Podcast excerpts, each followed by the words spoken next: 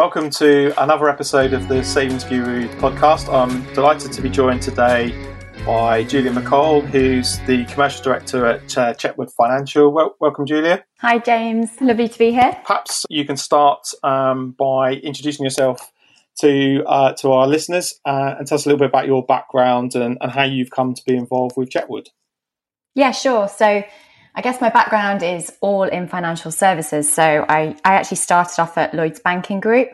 Um, I joined on their grad scheme, spent sort of 10 years or so actually working in various um, financial products, so across credit cards, loans, mortgages. Um, I often often used to joke that I tended to be more on the credit side actually than savings, um, and then I guess kind of looked for something different and ended up moving into into Capco, which is a, a small management consultancy, and that's really where I got into the kind of wealth management and private banking space. Uh, so they do a lot of work with with clients in that space, and really my role was focused around um, helping them to to work through their commercial roadmaps, um, look at customer propositions. So really helping them focus on, I guess, their offering out to the market. And that's where I met one of the founders of Chetwood and actually really got me hooked on the business model, which is, you know, pretty different, I guess, to, to a lot of the kind of other sort of neo banks or challenger banks out there. And it was just something that really appealed in terms of having a, a very kind of clear customer purpose too. So yeah, I was kind of hooked on hooked on what they were trying to do, I guess, and uh, and and yeah, joined right right from the start. So was there right at the beginning of of kind of setting up our kind of lending offering, but also getting our banking license, and then obviously launching Smart Save on on the back of that. I think our our listeners are sort of reasonably familiar with Capco, as uh, we tend to be uh, up against each other at the uh, consultancy of the year awards at the the, the British Bank Awards. So every year that we, it tends to be us uh, an 11FS that are always on the finalist list. So um, yeah. you've had you've had a good background. Uh, um, I, I know that you were kind of there right from from the start. I know from our conversations that you did a huge amount of, of research, and clearly, uh, you know, that's something that would, yeah. would come with your kind of background as as well with Capco. Can you tell us a little bit more about why kind of Chetwood decided to become a bank and um, I guess, but obviously particularly what what uh, came out of that research process in in regard to the savings market and what savers would need. Yeah, definitely. So we always intended to be to become a bank, to be a bank. That was that was kind of part of the business model from the outset. Um, and really, you know, we're focused about finding distinct customer segments, uh, particularly those that we think are underserved by the market, and then looking to create innovative products to meet their needs. Um, and we knew that, you know, for us, in order to be able to kind of have the the breadth and the kind of um, reach that we wanted, that we would need a banking license to be able to offer the, you know, a number of different product categories to customers. Um, so that was something we were clear about. I think the research then actually, for me, what really stood out was that it was actually really compelling for customers that we that we were a bank, and that was important um, for for customers to understand that you know we had a UK banking license, that we were based in the UK, that our customer contact team were in the UK. Um, all of those messages resonated much more strongly than certainly than I was expecting as we went into the research, um, and so you know this this kind of uh, proposition, the the kind of the messaging around um, those elements really kind of came through because of the focus that customers had, had given in the research. Um, and you're right, for us, research underpins everything that we do. So, you know, it's it's everything from the product features, the customer journey flow, uh, the brand look and feel, um, and then you know the proposition messaging. Um, so we really did test every element of that and and then iterate and um, make some fairly fundamental changes actually to, to some of the kind of early thoughts around product and journey on the back of what we learned. Um, so yeah, that's that's kind of for us really core, I guess, to the process of, of creating any product, um, and certainly was was very true for Smart Save as well. Uh, one of the things you've done, it's uh, you mentioned about being different. It, that's very different is is your dual branding mm. with the use of the Chetwood name and and the Smart Save bank branding. Was that something that came out in the research? Was there a rationale that uh, that drove that decision from from the work you did? Yeah, so our kind of our kind of going in position, I guess, was that you know we wanted a corporate brand name, Chetwood, um, that would really kind of encompass all of our product offerings. And because of our business model, we knew from the outset that wouldn't necessarily just be one brand. Um, but we didn't know how many we would want or need. We we still don't. We you know we don't say that we'll have a different brand name for every single product. It's really down to to the target market. Um, and so if you think about LiveLend to SmartSave, LiveLend's our, our first lending product, and SmartSave obviously our, our savings offering. Very very different target market and you know the customer demographic really couldn't be more different. And so we felt that kind of grouping customers with different needs under one brand name wouldn't really it wouldn't really fit with what we were trying to do. Um, now that's not to say we didn't test the chetwood name with smart smartsave customers. Um, we did in the early stages of creating the smartsave brand you know we went out to market we tested 30 or so different names that ourselves, um, you know, a bunch of people across the organization um, had, had come up with. Um, and Chetwood was part of that. So we tested Chetwood Financial, we tested Chetwood Bank. Um, and actually, what we consistently found was that SmartSave came up in the top five names for all our customers, and Chetwood was often in the bottom five. so it, it kind of made it um, a really easy decision um, from from that perspective. But yeah, we very much we very much start with that kind of first principles of let's get the target market right, let's test the proposition um, with them alongside um, names, and and really that that drives the kind of the brand strategy. Um, based on what customers in those segments um, find appealing and, and resonates with them. You're obviously now coming up to the second anniversary uh, since you launched into the savings market. How, how has it gone for you? Has, has it gone as expected? Yeah, I mean, obviously super proud of, of what we've achieved. I think, you know, we've brought in hundreds of millions of deposits, thousands of customers, a, a Trustpilot, a feedback score of excellent. Um, and, I, you know, for me, one of the things that's important, I guess, to reflect on is it isn't just the, the product and the customer journey that, that gets great feedback from customers, but it's also the customer service that the team offer. Um, and that's important because, you know, a lot of the other elements we have tested, we have iterated and improved with customers, but that but that customer service offering is is just as important to the overall experience for customers, um, and so it's great to see that that also is coming out with you know with really strong feedback from our kind of actual customers, um, and you know I think there's always there's always so much kind of nervousness and uncertainty when you launch a completely new brand, a completely new product. Um, you know, despite all of the research, you still you still don't really know how customers will respond until you until you put it out there. Um, and so, you know, I think there are the fundamental kind of differences in our proposition actually with things that you know, when you're right up against that, just about to go live, they were the things that worried us that, you know, the, the niggles that you have that say, will people understand, um, you know, the fact that at the end of their term, we're going to send their money back to them if they haven't made a decision. You know, the, the kind of rationale for that very much came out of the research and was, and was very much about not allowing customers to, to have their money sat on kind of really low interest um, and to really help them kind of almost spur them into action.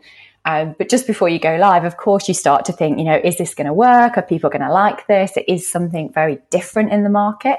Um, and so it's a risk. Um, and there were a bunch of things like that when we went live that, you know, that we were kind of looking out for, I guess, to, to see how they landed. Um, but actually, you know, all of them, all of them landed where we wanted them to, where we hoped that they would from the research that we'd done. Um, and there were no kind of big fundamental changes that, that we needed to make after after go live. Um, there's always constant iteration and improvement, of course, um, but nothing, yeah, nothing fundamental in terms of in terms of the kind of end to end design, which was great. Um, I think our launch story was was quite comical looking back. I guess we we sort of had this really nice, slow, phased rollout planned. Um, we were working with Savings Champion to give to give some of their customers kind of early access and to make sure that we sort of launched a bit of a beta rollout. Um, and about 36 hours into this, you know, Money Saving Expert got hold of it and wanted to list it. And as you can imagine, like the volumes just went crazy. You know, customer contact team were kind of, you know, all hands on deck. Um, and it, it, just entirely wasn't the launch that we'd planned. Um, but actually, in a way, was really positive because, you know, everything did work as expected. We got a bunch of feedback in from customers really early on. Um, so you know, it's not to say everything worked kind of seamlessly or perfectly, I guess, but um, but I think overall, you know, the the important things did hold true. Um, and the feedback that we're getting from customers is, I guess, testament to that. One of my favourite quotes, which actually uh, I picked up from from an FCA regulator, is uh, "A plan is great until you get punched in the face," which is a, a Mike Tyson quite. I think uh, I think you're right. However, uh, yeah, I, I, really liked it. Uh, I think it was particularly funny because it was a regulator that, that mm. came out with with with yeah, it in a, a presentation. no, it wasn't expected. Um, but yeah, uh, exactly. yeah it, it, does it does sum up how how these things. However well you planned, you you've made it. Um, and however much research you've done, however much you're testing, you, there's no um, substitute for for actually that live experience, and you you've got no control over what what happens there. The best laid plans um, yeah. can, can come un, unstuck, uh, something yeah. that's been missed, or something completely unexpected from customers.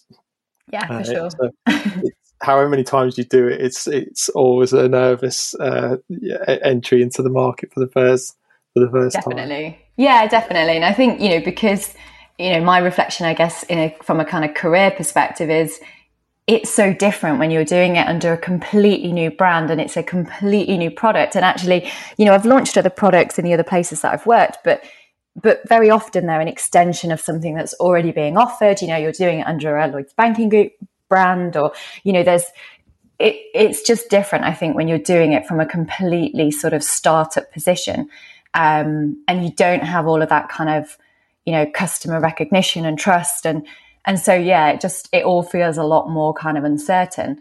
Um, and we've done it a few times now, right? We've launched a, a number of different products, and I always feel the same. Um, just before the kind of the moment of go live, it's that like, oh, have we, you know, are we really confident everything's going to go? And you know, as you say, it doesn't, right? You have to be able to react. And I guess one of the things that we've um, made sure is true from kind of how we've built the architecture around, you know, the IT and our flexibility is that we know that we can respond. So, you know, if we find something really isn't working in the journey or, you know, even one of the product features, we know that we can react to that quickly.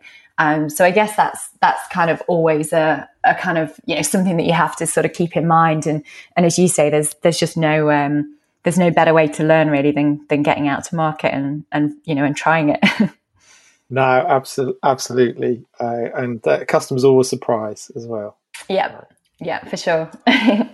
you mentioned the the kind of banking journey earlier on. Obviously, it's something that that we've been involved in extensively as well. I mean, we, we we've had uh, I think we're up to thirty two new authorizations and, yeah. and about fifty odd uh, in total that have come into the savings market. Obviously, because some have changed license, uh, bought incumbent banks, etc.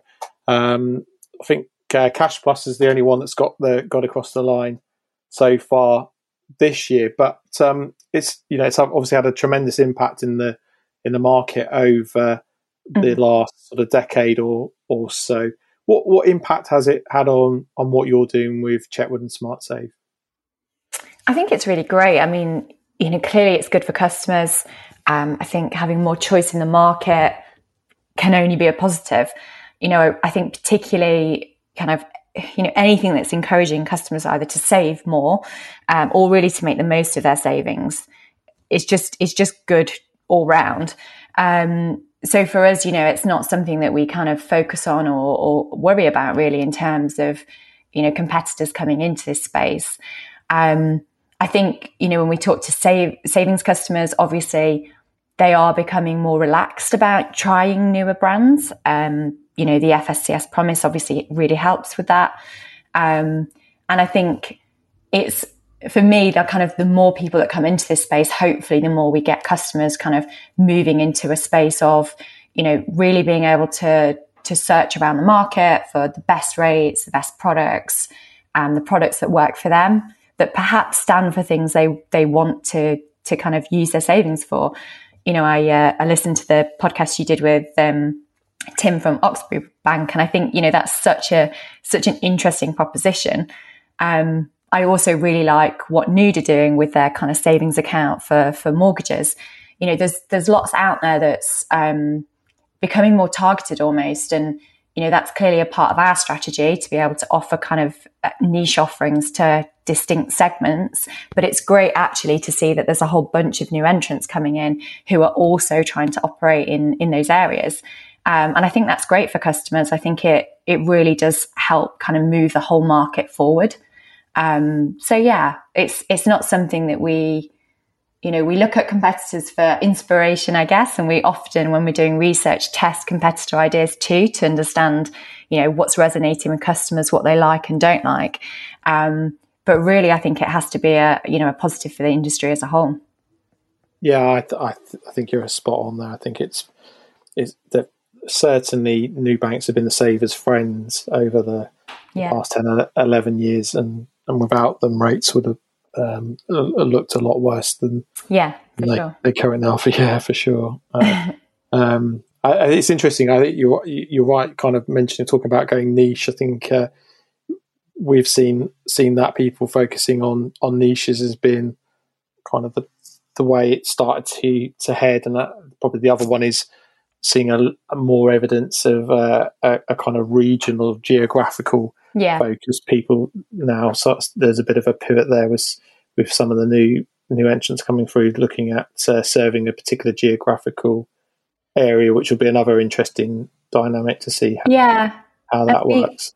We did hear about that from customers in some of our research. You know, I think particularly that kind of moving away from the London focus, and you know, even the fact that we're based up in Wrexham you know, people actually are really positive about it kind of being a slightly different model. And, you know, I think, as you say, there's kind of good extensions of that, I suppose, in some of the more geographical, regional uh, propositions that are coming out.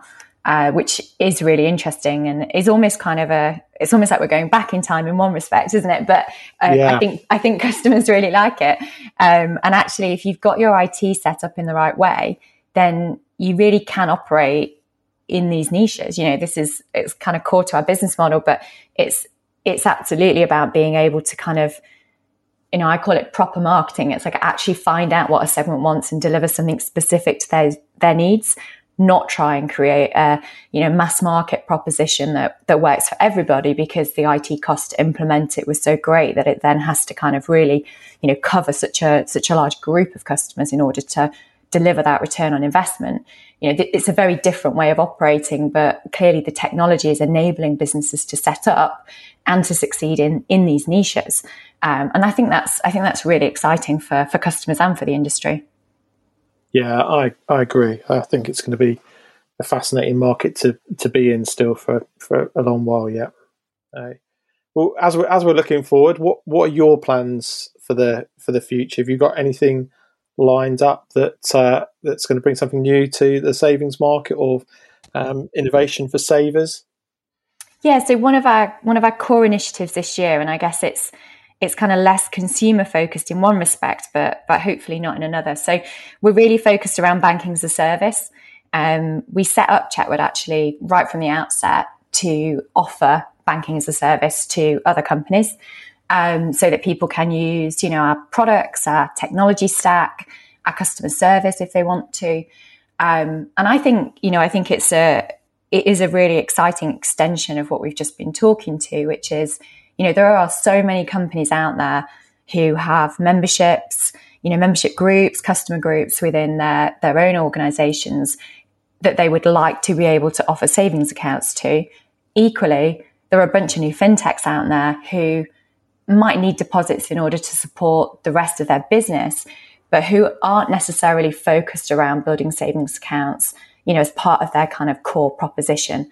Um, and so what we're able to offer is actually a way for, for organizations to effectively pick and choose which bits of the, of the kind of um, end-to-end offering they, they want to use from us. Um, and and use that really to leverage then and and offer a, a savings account to their own members or customers. Um, so that's something that we're that we're very focused on this year.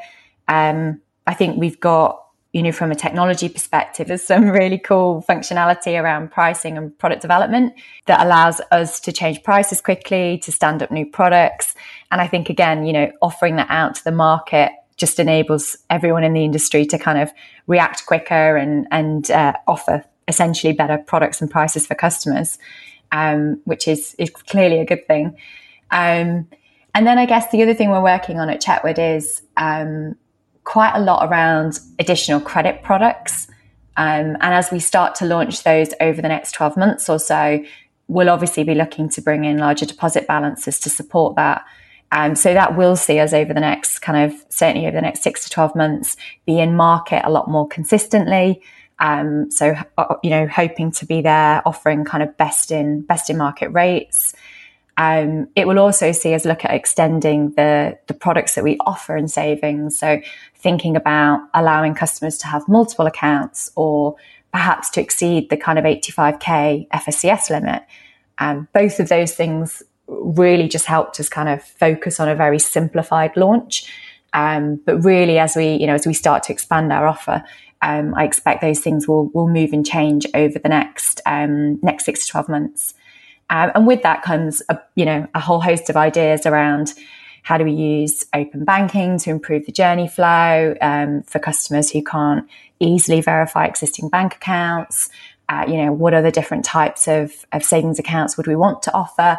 Um, so yeah, I think I think certainly over the next twelve months there'll um, there'll be a lot more focus on kind of reaching out to I guess a broader base of customers. That will be music to to listeners' ears that uh, we might see more um, more best buy rates and uh, yeah. and, and they're back in the market more often for for sure in the current environment.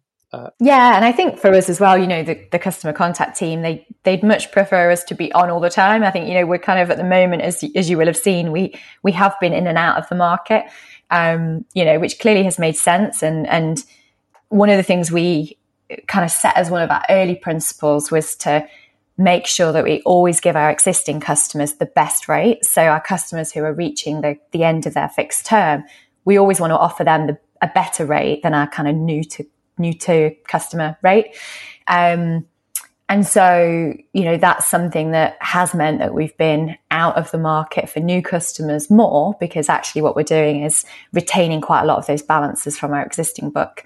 Um, so yeah, I think, as you say, it, it will mean that we're, I guess we become a kind of a more consistent option for customers um, which yeah, hopefully is a, is a good thing for the market too, because as you say, that drives that competitiveness and, you know, kind of gets rates in the right place for customers overall. Yeah, abso- absolutely. It's something that I've, I've commented a lot on. Uh, it's, it's competition that's really been driving rates over, over the yeah. last few, few years. Um, people sort of talk about, uh, you know, changes in base rate and other influences on the market, but, but actually it's, it's really been the competitive landscape and, and what individual providers need and whether that coincides with, with others at the same time that's yeah. had had the biggest influence on rates. Uh, yeah, sure. definitely. And you know, we see that all the time, right? Even when we're we're kind of bringing in deposits from new customers, it's as you say that kind of depending what period you're in, you know, you, we can be doing three or four rate changes a day sometimes because the market can literally be moving that quickly. Um, and that can be people coming in, that can be people going out of market, people changing price to get to the first place again. You know, it's it's such a dynamic space um, that really, yeah, you you know, you really kind of need to be able to react to that quickly.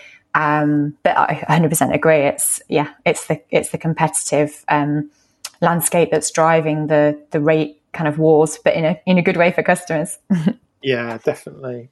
I I mean, we've, we've talked a lot about uh, how things have changed over the kind of past decade and, and all the new entrants. What, going forward, what what do you think the savings market is going to look like in the next few years? Uh, what's your kind of crystal ball view of the world, if you like? yeah, I think, I mean, it's interesting this year, isn't it? It's been such a, over the last 12 months or so, such a kind of completely different time for us to, to kind of look at both the lending and savings market actually to be to be honest and i think um, you know, I think clearly we've seen a group of customers who, you know, have been struggling on the back of COVID. There's a group that have also been able to save more on the back of COVID. And I think what will really be interesting, you know, in the kind of immediate term is how do people now respond? So, you know, are people going to, as has been kind of talked about, you know, book the holidays, spend the money, kind of really, you know, kind of get back out there and, and enjoy it? Um, or is there a group that are still actually going to be, you know, kind of a little bit more perhaps fixated on making sure that they have that buffer, you know, using that deposit or that um, sort of savings balance that they've managed to build um, to kind of better effect and I guess use it to almost establish a habit and a, and a kind of, you know, a, a kind of a way of living.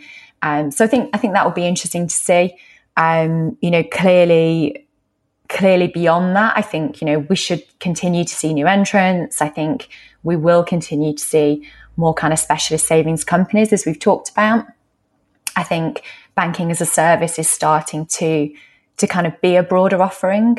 Um, and so I think that will be interesting to see how over the next couple of years that shapes and which organizations really start to to use that um, and how they use it, how they take that through into propositions for their customer bases. Um, so yeah, I think that's that's an area to to kind of keep an eye on.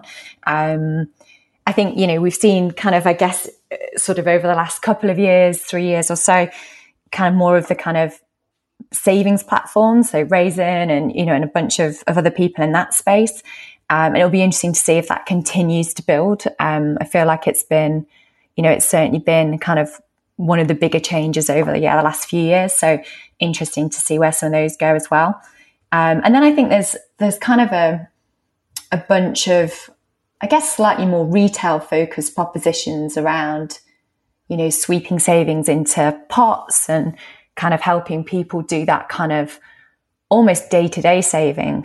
Um, and there's been some great innovation in that space, but I think hopefully as open banking becomes a little more embedded and you know, hopefully as customers become a little less scared of it, um, there might be more in that space actually. And, and I guess that tends to be a younger demographic probably than, than our customer base for SmartSave at the moment, because, you know, it, it tends to be people that aren't yet ready to kind of fix money away for long periods of time. But hopefully that can start to, to kind of really embed those habits and that, and that good behavior, I guess, from an early age. Um, and I think, you know, there's, there's a number of people out there trying to do stuff in that space, whether it's Plum or Bud. You know, there's there's a number of, of different companies that are, that are interesting, and certainly again one that I'll be keen to see where they go to. Um, and then I guess crypto. You know, I'm by no means a, a crypto expert, but I think there is a piece about currencies and and I guess again a little like open banking. You know, if, as they become more kind of commonplace, more stable.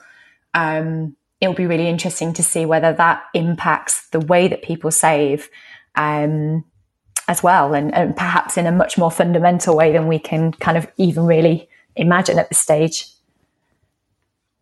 Yeah, I, I mean that, that's quite a list there of, of things, but I think they're all um, all very relevant, all um, and that you know all things that are going to to have a, a huge influence on on the market. I, there's probably a few bits there.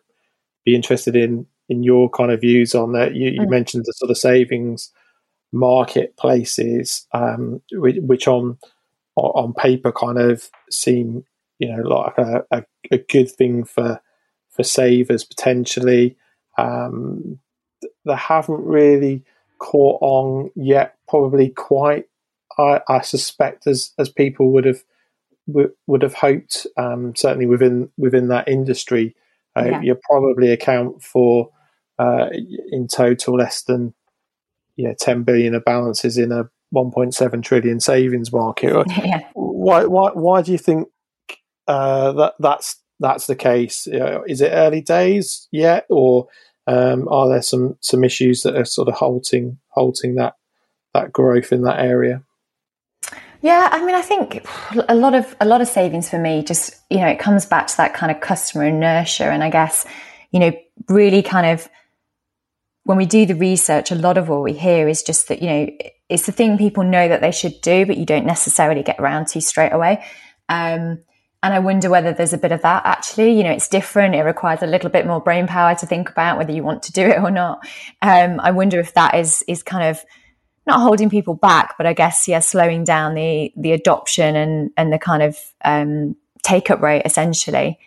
Um, it's it's always you know, I often I often say this because I think you know, particularly when you talk to people that work in financial services, people can get a little lost in kind of we, we know too much, right? Like we, you know, you have to kind of take it back to the customer to try and and try and remember. But but even then, actually, a lot of what we do day to day, you know, isn't necessarily what we know we should be doing with our money, um, because life gets in the way, and and you know, people don't necessarily make the right financial decisions at every you know at every stage. Um, and so, yeah, I wonder if they're just being hit by, as you say, kind of that, you know, the, the slow take up is really just a, is part of that and part of people not spending the time researching and you know thinking about their options in the way that they might like to think they would um, but generally don't actually end up doing um, but yeah it, it will be interesting to see i think where they go to there's you know there's there's a lot of people in that space now um, and it's actually something I haven't tested with customers, but I would be really interested actually to do a little bit of research and to understand, as you say, kind of what it is that's um, yeah, that's creating that kind of, you know, those people that are, are using it and how are they finding it? Uh, but also for those that aren't kind of what, what's driving that. Yeah, I think it's in, particularly interesting, obviously, and, until recently, Hargreaves Lansdown and kind of Raisin being the sort of big, um, yeah. big names, albeit Raisin not so much in this country, more from from from Germany. But we've now had Aviva uh, go in go into yeah. that, that, space as well. Uh, I, am pretty sure there's a um, a fairly significant other uh, player that's uh, going to come to uh, to the market uh, this year as as well. There, that's a, a, sort of UK household name. So it's it it's an area I think we're going to see more from, and I, I'll be interested to see how that that pans out. Yeah, me too. And I, you know, one of the things we we get very focused about is this kind of end of term, you know, inertia of customers who hit the end of their term and, and sort of don't do anything with their money for three months, six months, you know, as they sort of think, oh, I must go and check the market. I must look at another account. I must make the most of my money. And then actually, you know, end up kind of in this period of, of sort of delay.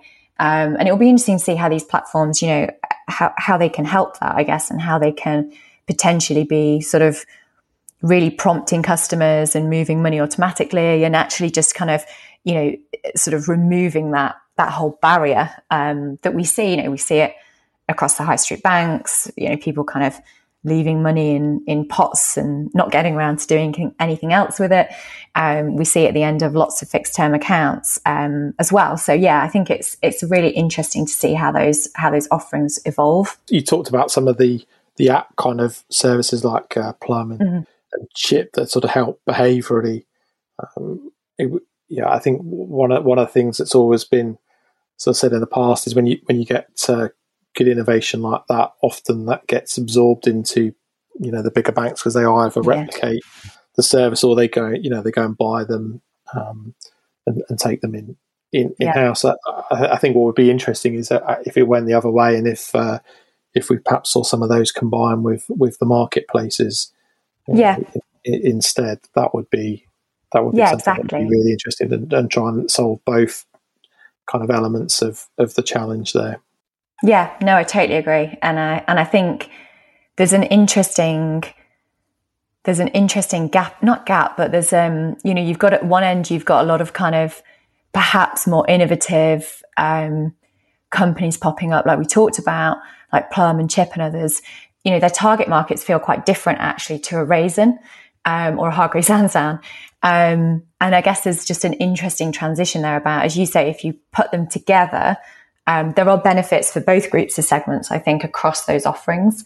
Um, so there's just something there, isn't there, about how do they, yeah, how do they both evolve almost um, and consider the target market to come up with something that's actually really impactful um, and potentially yeah. really low effort from a customer perspective, which is is something that we're always, you know, on our side really really focused on, um, because I think that's how you actually get change, and you know, you kind of have to make it as easy as possible for customers to really kind of engage with.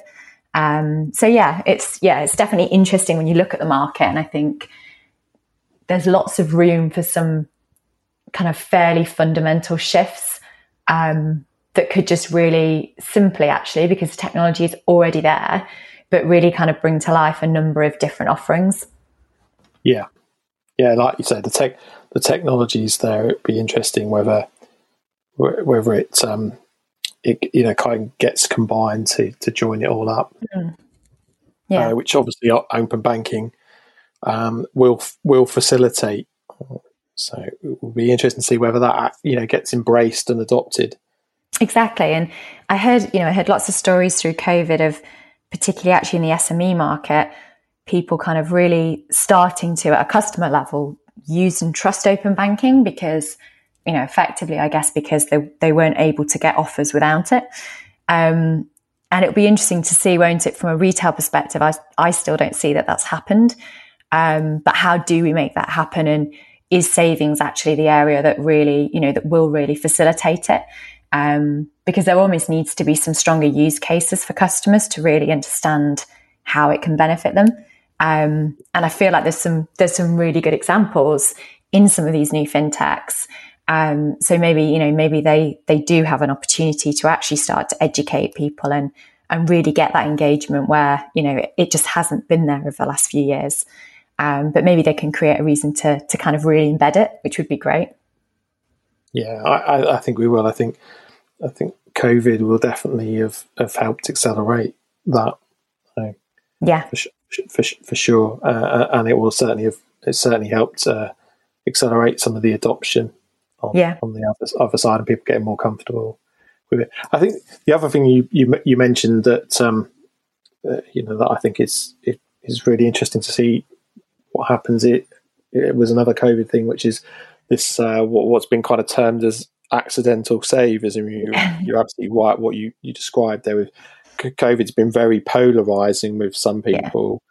Really, really struggling and, and in really difficult position. But on, on the other side, some people have have come out of it financially incredibly well, have, have found themselves with you know a lot more in terms of, of savings. I, yeah. I, I think there's certainly a bit about um, some people will use some of that to have a bit of a splurge when they can. I think there'll definitely be some that will hang on to an emergency stash, maybe some that do a bit of a splurge and hang on to a bit of the yeah. the extra that they've they've had. But uh, you talked that the, the, word used was was habit there, and that, that's a bit yeah. I'm really interested in to see whether actually will have an impact on on people's habits and whether yeah, I agree. Uh, we'll see people change behaviourally. Whether yeah, where people will say actually no, I'm gonna I'm gonna commit to now being a regular saver, and now I've got into the habit of having that extra yeah. money. I'm going to commit, even if not all of it, more regularly going going forward and and, and change how they how they save for the future. Yeah, and I think you know even just kind of anecdotally talking to to people as opposed to actual customer research in this space, I think a lot of people have been quite surprised by how much they've been able to save. Um, and so I think that's what kind of drives some of that. It's, you know, it's the, it's been relatively easy for people to save relatively large amounts of money. And so that does kind of, you know, it is positively reinforcing that behavior, isn't it? And I think that's what drives habit, right? That's what creates those kind of sort of go to reactions. And it, it will be interesting because clearly, clearly there's a bunch of people that, you know, as you say, will will splurge and we'll, you know, have been looking forward to splurging. Um, but I hope there is also a group that have just fundamentally realised that actually, with a few a few changes, they can actually start to save a you know a relatively material amount of money, and that that kind of then drives and and and reinforces that behaviour over time. Because um, I think that would be a great outcome for you know for kind of what has been a very difficult year. Um, and I also think for that group of people that have really struggled, you know, it would be great if if this also does drive them to try and think about small habits to put away. I totally appreciate, and you know, we serve we serve the near prime market and our lending products, and you know, there are groups of customers in there who just can't save. You know, they don't they don't have um, they don't have the disposable income to do that. Um, and so it's, you know, it's not just about good habits for everybody. There are clearly people in, in different situations. Um, but I hope for those that can, it sort of re-emphasizes, I guess, the value of it. Um, and, you know, and hopefully starts to drive some, some kind of different behaviors in that space too. Yeah. It, it will be fascinating to see how it, it plays out. And there's no kind of precedent for it either. So it's in, impossible to um, to to kind of predict as well yeah. where it's going to go. Uh, yeah, definitely. I mean, we've talked a lot about things that have, have changed in the in the industry in the market. Um, I think one thing that sadly hasn't hasn't changed a huge amount from, from my perspective is the number of women leading sort of savings businesses in the UK. Yeah, you're one of only kind of three that I'm aware of. What what do you think as an industry we need to do more to to change that? I still think there's lots that needs to be done across the whole of financial services. Um, you know, we could talk about this probably all day, so yeah. it perhaps needs its uh, perhaps needs its own podcast. Yeah, exactly. Yeah. Um, but I mean, I think you know, I think being more open about it, I think talking about it more openly is is the first stage, right? And and that is happening more. I think you know, even International Women's Day this year, I saw a lot of the big organisations come out. I saw men and women in those organisations talk to what it meant to them personally as opposed to kind of corporate statements, which I think is important. Um, but there are still organizations where, you know, where that isn't the case, um, where people don't buy into or consider their own unconscious bias. Um, and that's, you know, obviously much more than just gender. Um, but gender is clearly, clearly one element of it.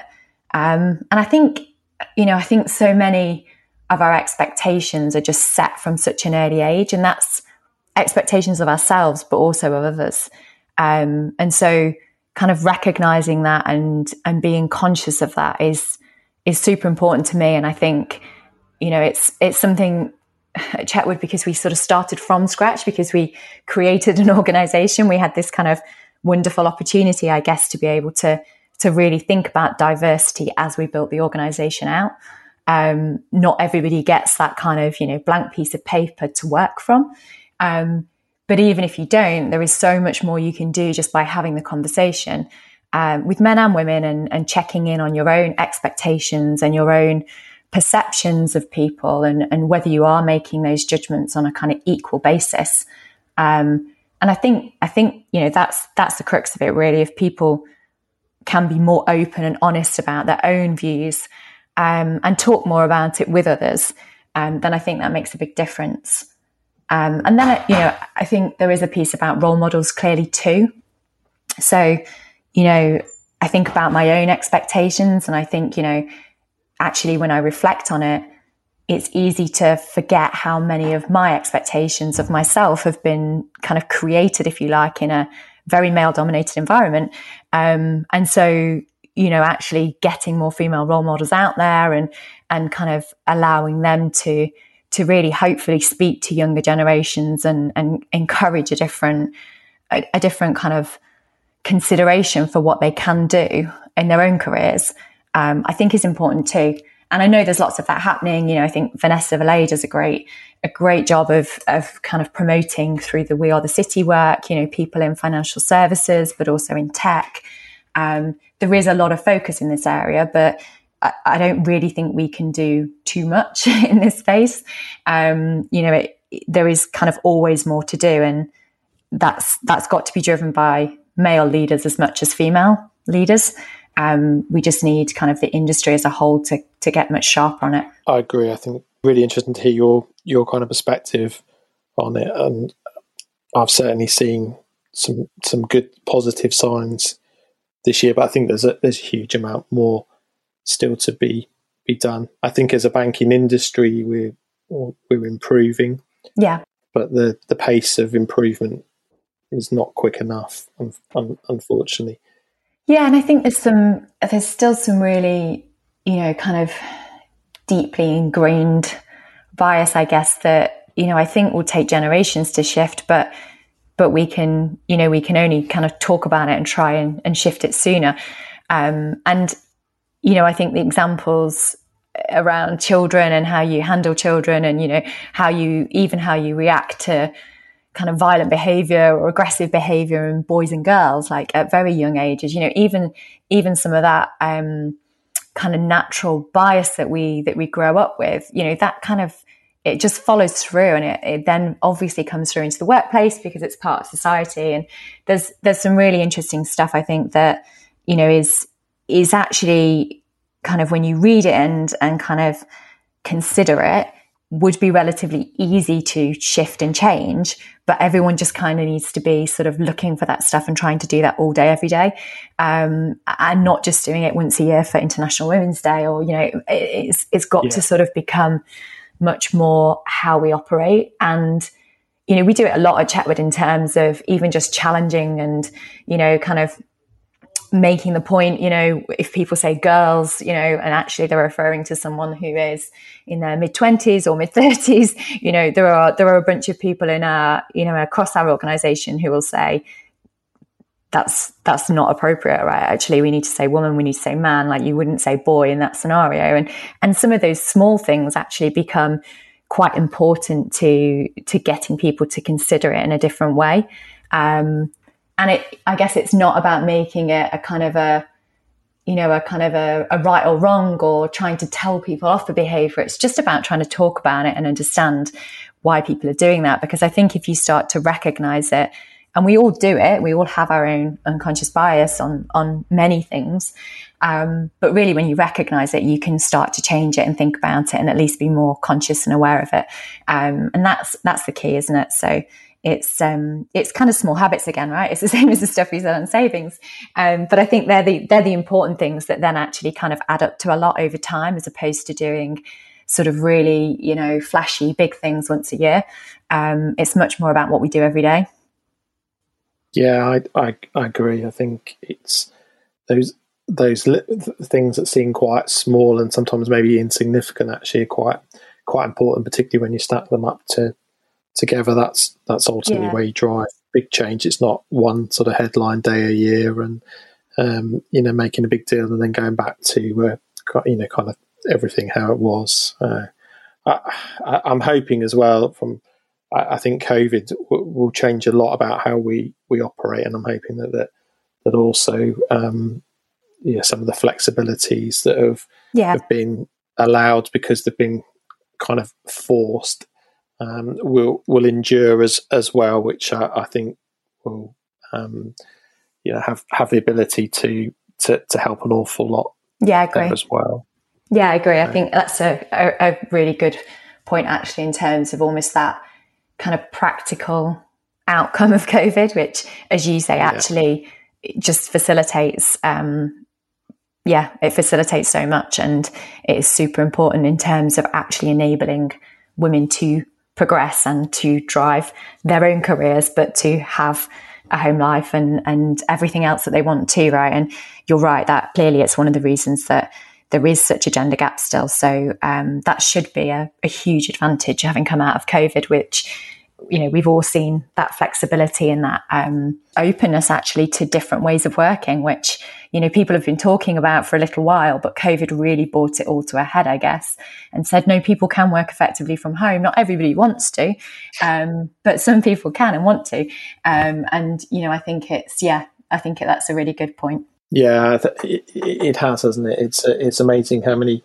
how many jobs that that couldn't be done at, at home when they were requested. Uh, suddenly, within forty eight hours, um, could could be done. Yeah, um, exactly. Uh, yeah, yeah, yeah. When when when when there was no other alternative, so it was amazing yeah. how creative people got. Um, yeah. And, and, no, you're right. And, it wasn't that difficult in a number of, of cases. So yeah. Um, yeah, I, I, I think, like you said, we could uh, we could probably do a whole whole podcast on on this. Uh, we, and we should do that, and we will do that. um, I, I can't let you go though without asking you uh, one final question, which is the one I ask everyone, which is um, if you were if you were chancellor for the day, what what's the one thing you'd do to make the world a better place for savers? I think, I mean, it's probably not much of a surprise, but my bugbear around people sitting on kind of next to no interest on their deposits. So, you know, whether that's kind of increased communications. I know there are requirements around communicating end of term, but really what customers tell us in the research is still that they feel that savers are trying, you know, savings companies are trying to to trick them or to delay them in moving their money. So, you know, whether it's communications, whether it's actually doing what we do, which is kind of enforcing more of a if the customer hasn't made a choice, you send the money back. Um, but I think, yeah, I think there's there's space there to actually create a movement around people who don't make the time to invest in making the change quickly enough and then lose out on all of that interest that we've talked about, whether it's two months or six months or frankly becomes nine ten twelve um, you know, that's the area that I think would actually have a really material impact across such a broad number of people. Um, and is probably relatively simple to put in place. It's really just about putting more focus back on the savings companies to to be clearer, to make it easier for customers to make choices or to move their money or to get their money back. Um, and that's the thing that yeah I'm super I'm super passionate about. It was interesting you said that. So one of the things you do is obviously re, you know repay the money automatically uh, on on maturity. Uh, if you know if you haven't heard uh, yeah. from from from the customer, uh, and and it'd be interested to see whether that um, that evolves to becoming the the, the dominant uh, you know model. If we kind of roll yeah. back ten years, it was auto rollover unless there was nothing. Then it's become move to easy access, so you're not kind of tied into a new term, and yeah. and, and you're one of a sort of handful of providers that are going going that way. And I I wonder if that um, might become the dominant um, default option, if you if you like. Um, yeah, I hope so. Uh, I really that hope may so. be what helps steer it in the in the future. Yeah, and it's it's again, it's one of those really simple things that came out of the research. It came out as quite an emotive topic for customers, um, and actually, you know, there was that nervousness when we went live about it is different. It is therefore a risk. You know, will customers understand or expect it? Um, but really, you know, the feedback on it has been phenomenal, and it and it is one of those as you say, kind of when you take a step back, it, it's a basic principle, but it is the right thing to do actually, and it drives the right behavior from customers. So yeah, I really, I really hope so. Um, and that's the area that I would focus on because I actually think it will benefit, it would benefit so many customers, um, and actually make a material difference because as we all know, you know, people, people get fixated on the, you know 0.6% interest versus the 0.58 um, but actually if you sit your account in 0.05 for three months you know it really it really doesn't matter. Um, so it's um, yeah it's really trying to drive that behavior into a different space that i think is important. Yeah no, i agree. Well you're, you're actually the, that's the uh, that's the first uh, first time that answer's come up. So uh, you're Good. We've, we've, had a variety of different uh, answers there, but that's really uh, that, that's a new that's a new one. But uh, I also have one about education, which is you know I just think generally kind of how do we as a society, I guess, make make educating children about savings, about managing their money, about building their credit score, about all of these things. How do we how do we kind of really get that into a different space. And I know again, you know, a little bit like the, the gender piece we talked to, there have been improvements, definitely. And there have been some big high street banks, Barclays in particular, um, but a bunch of others that have, have kind of really sort of stood by this and talked about doing financial education. Um, but I still think there's more there to do. You know, I still think people, and particularly when we do the research, you know, our target market are people who, you know, typically are putting in £30,000 plus they're locking it away for one to five years. Um, you know, you would think that they are a more educated group of the UK population in this space than than many, um, and yet some of some of the kind of the basics just aren't there, and and so yeah, for me that that is also one of those areas that I I still think we need a almost a kind of a a broader kind of um, approach on and you know it, there's there's lots of space to to improve yeah definitely i think that's something that's very close to our hearts as well um, yeah. and it's something that we've been looking at um, from a number of angles of, of what we, what role we could play there to to, to, to help I, I agree with um, with you I think uh, um, when I was at school, which um, doesn't feel that long ago, but certainly it, it was. I think I had one lesson on um, on financial sort of you know money yeah. management, um, that, and that that was it. Everything else I learned at um, at home or for my own yeah. own reading, and um, that's yeah, given the importance um, of, it, that's not um, appropriate, and I'm not sure um, a huge amount has changed since, unfortunately. No, and I think you know, uh, again, it, it's a little bit back to that habits piece, isn't it? It's or everything is out there for people who want to self-educate, but people don't get around to it, and people don't yeah. really want to. If we're honest, you know, even when we do the research, people, people, you know, are, are kind of not that interested in teaching themselves the the ins and outs. There's always a group that are, of course, and you know, in their kind of investing and saving and doing all sorts of, of things because they enjoy it. But the vast majority don't. And so it's really our responsibility to kind of make it really easy for people to be educated along the way, you know, through the journey, not needing to kind of go and set aside an hour to read an article because they just don't do that. Um, so yeah, it's, uh, it's the same principle really, isn't it? About how do you kind of build education in through school, through university, perhaps, you know, through college, how do you kind of just make it a little bit more uh, prominent through a number of different routes that people take uh, to really try and, and get that across? Because not everybody can rely on good financial management from their family or, you know, um, their kind of home life. So, yeah, I think it's it's definitely an area that that still needs work. And I guess it starts with kids, but actually, you know, as I say, there's a, there's a lot of adults out there that still need it today. Um, yeah. And so it's, you know, it's the same problem, isn't it? How do you kind of drip feed some of that information through um, in a way that people can consume? Yeah, no, I, I, completely agree. It doesn't, it doesn't start and end at, uh, at school. We, I'm sure we've both seen, um, you know, people who's, um, who, have kind of learnt the hard way. Yeah. Um, unfortunately, later, later on, um, but uh, yeah, that's yeah. Uh, that, that's probably also another podcast. yeah, true. yeah. How do we uh, how do we resolve that one? Yeah. Julia, I'm, con- I'm conscious I've, I've I've kept you for quite some some time now. It's been so insightful um, listening to what you've you've got to say and your your kind of thoughts on the industry. I think um, we'll look forward to seeing um, some more of those best buy rates that you've uh, you've promised uh, yeah. uh, in, in, in, the near future. Um, uh, we wish all the best with with Chetwood and and SmartSave. Thank you very much for for coming on and for your time today. Thank you. You're you're very welcome. I really enjoyed it.